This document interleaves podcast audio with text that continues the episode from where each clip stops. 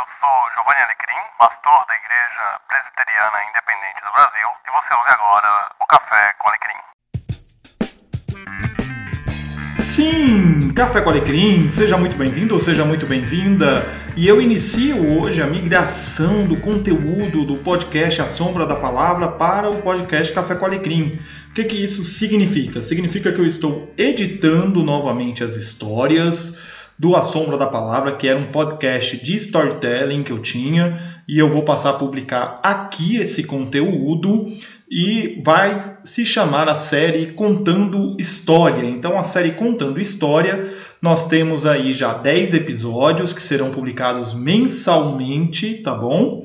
E onde eu vou contar histórias bíblicas de um jeito diferente, né? Tentando dar um outro enfoque, um outro parecer uma outra forma de encarar a história bíblica, quem sabe aí acrescentando alguma coisa a mais para a melhor compreensão. Veja bem, não é modificação do texto bíblico, tá? É um olhar é, artístico diferente sobre o texto. Vamos então ao episódio de hoje.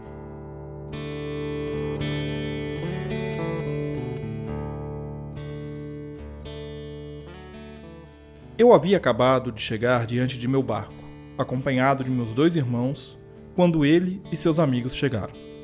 Custei a crer que o homem que, há pouco, eu ouvia falar a respeito da importância de se falar do Reino de Deus, e, depois de tudo aquilo que está oculto, virá à tona. Fiquei com um certo receio nessa hora. Quem não tem os seus segredos, não é mesmo? Mas enfim, ali estava eu, André e Jacobus diante de um mestre e seus seguidores. Mas ele não era um mestre qualquer. Ele fala de forma diferente. Meus irmãos e eu havíamos voltado para o barco para terminar de guardar alguns itens, pois sairíamos logo cedo para pescar. Foi então que os nossos planos mudaram.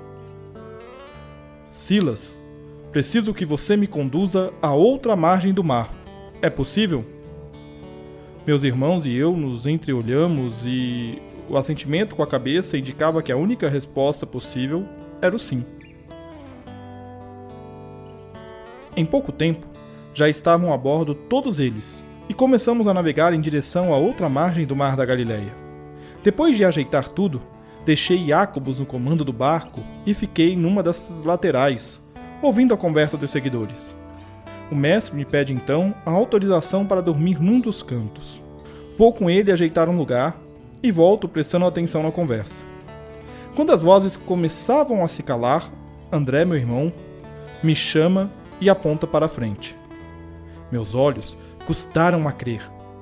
Já havia enfrentado muita tormenta, mas aquilo que via diante de nós me pareceu que o próprio Senhor estava a revirar os céus e as águas.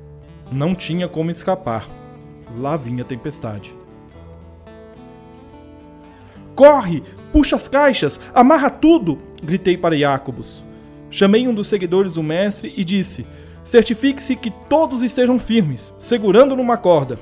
Sequer passou em minha mente acordar o mestre, que dormia profundamente. Para ser sincero, nem lembrei dele naquele momento. Foi então que começou a chuva. Em seguida, a ventania, e com ela, a primeira grande onda nos assolou. O barco subiu e tombou com tamanha força que pensei que racharia ao meio. Veio então a segunda, a terceira. Na quarta onda parei de contar. O vento dificultava ainda mais caminharmos pelo barco, que balançava mais que graveto ao vento. Foi quando olhei para o lado e vi os discípulos se arrastando em direção ao seu mestre. Eu queria ter palavras para descrever a grandiosidade do que se seguiu. Aquele homem se levantou, voltou-se para o céu e para o mar, e numa única palavra mandou que se aquietassem. Com a roupa ainda encharcada e atônito, cocei meus olhos incessantemente para ter certeza do que estava vendo. Calmaria. As ondas cessaram. O vento virou brisa suave. A chuva deu lugar ao sol inacreditável. Bastou uma palavra e toda a tormenta foi embora. André e Jacobus me olhavam espantados. Aproximei-me deles. Jacobus, meu irmão mais novo, perguntou-me: Silas, quem é este homem? Quando ele ordena, até os ventos e o mar lhe obedecem. No momento seguinte, olhei para o mestre com temor. Ele perguntava aos seus seguidores, um a um: Onde está a sua fé? Seguimos viagem calmamente.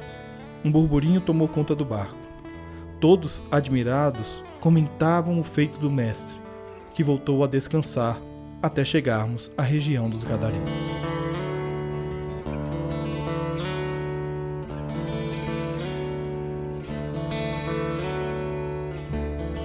O texto que me inspirei para esta história é o do Evangelho de Lucas, capítulo 8, versículos 22 a 25, que passo a ler agora na nova versão transformadora. Certo dia, Jesus disse aos discípulos: Vamos para o outro lado do mar. Assim, entraram num barco e partiram. Durante a travessia, Jesus caiu no sono. Logo, porém, veio sobre o mar uma forte tempestade. O barco começou a se encher de água, colocando-os em grande perigo.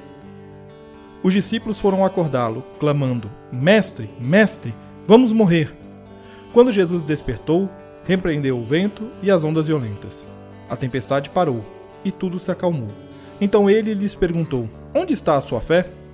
Admirados e temerosos, os discípulos diziam entre si: Quem é este homem? Quando ele ordena, até os ventos e o mar lhe obedecem.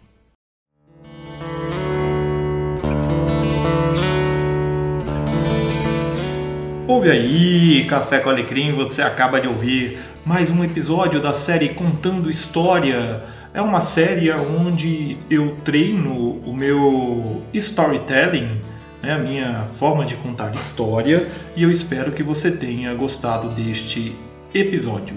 Um grande abraço para você e até a próxima semana.